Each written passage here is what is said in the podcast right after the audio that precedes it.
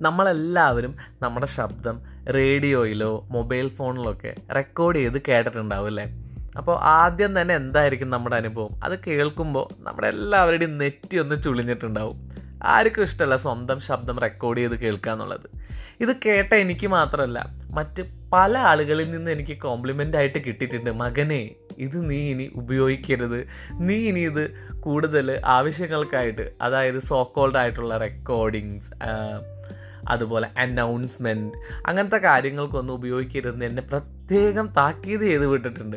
അധികം ആരും സപ്പോർട്ട് ചെയ്തിട്ടില്ല. എന്റെ ശബ്ദം വെച്ചിട്ട് കൂടുതൽ കാര്യങ്ങൾ എനിക്ക് ചെയ്യാൻ സാധിക്കുന്നുള്ളത്. അപ്പോൾ അതേ ശബ്ദത്തിനെ തന്നെ ഇന്ന് ഞാൻ ഒരുപാട് ആളുകളിലേക്ക് കണക്റ്റ് ചെയ്യാനുള്ള ഒരു ഉപാധിയായിട്ട് ഒരു ടൂളായിട്ട് ഞാൻ യൂസ് ചെയ്യാണ് ഈ ചാനലിലൂടെ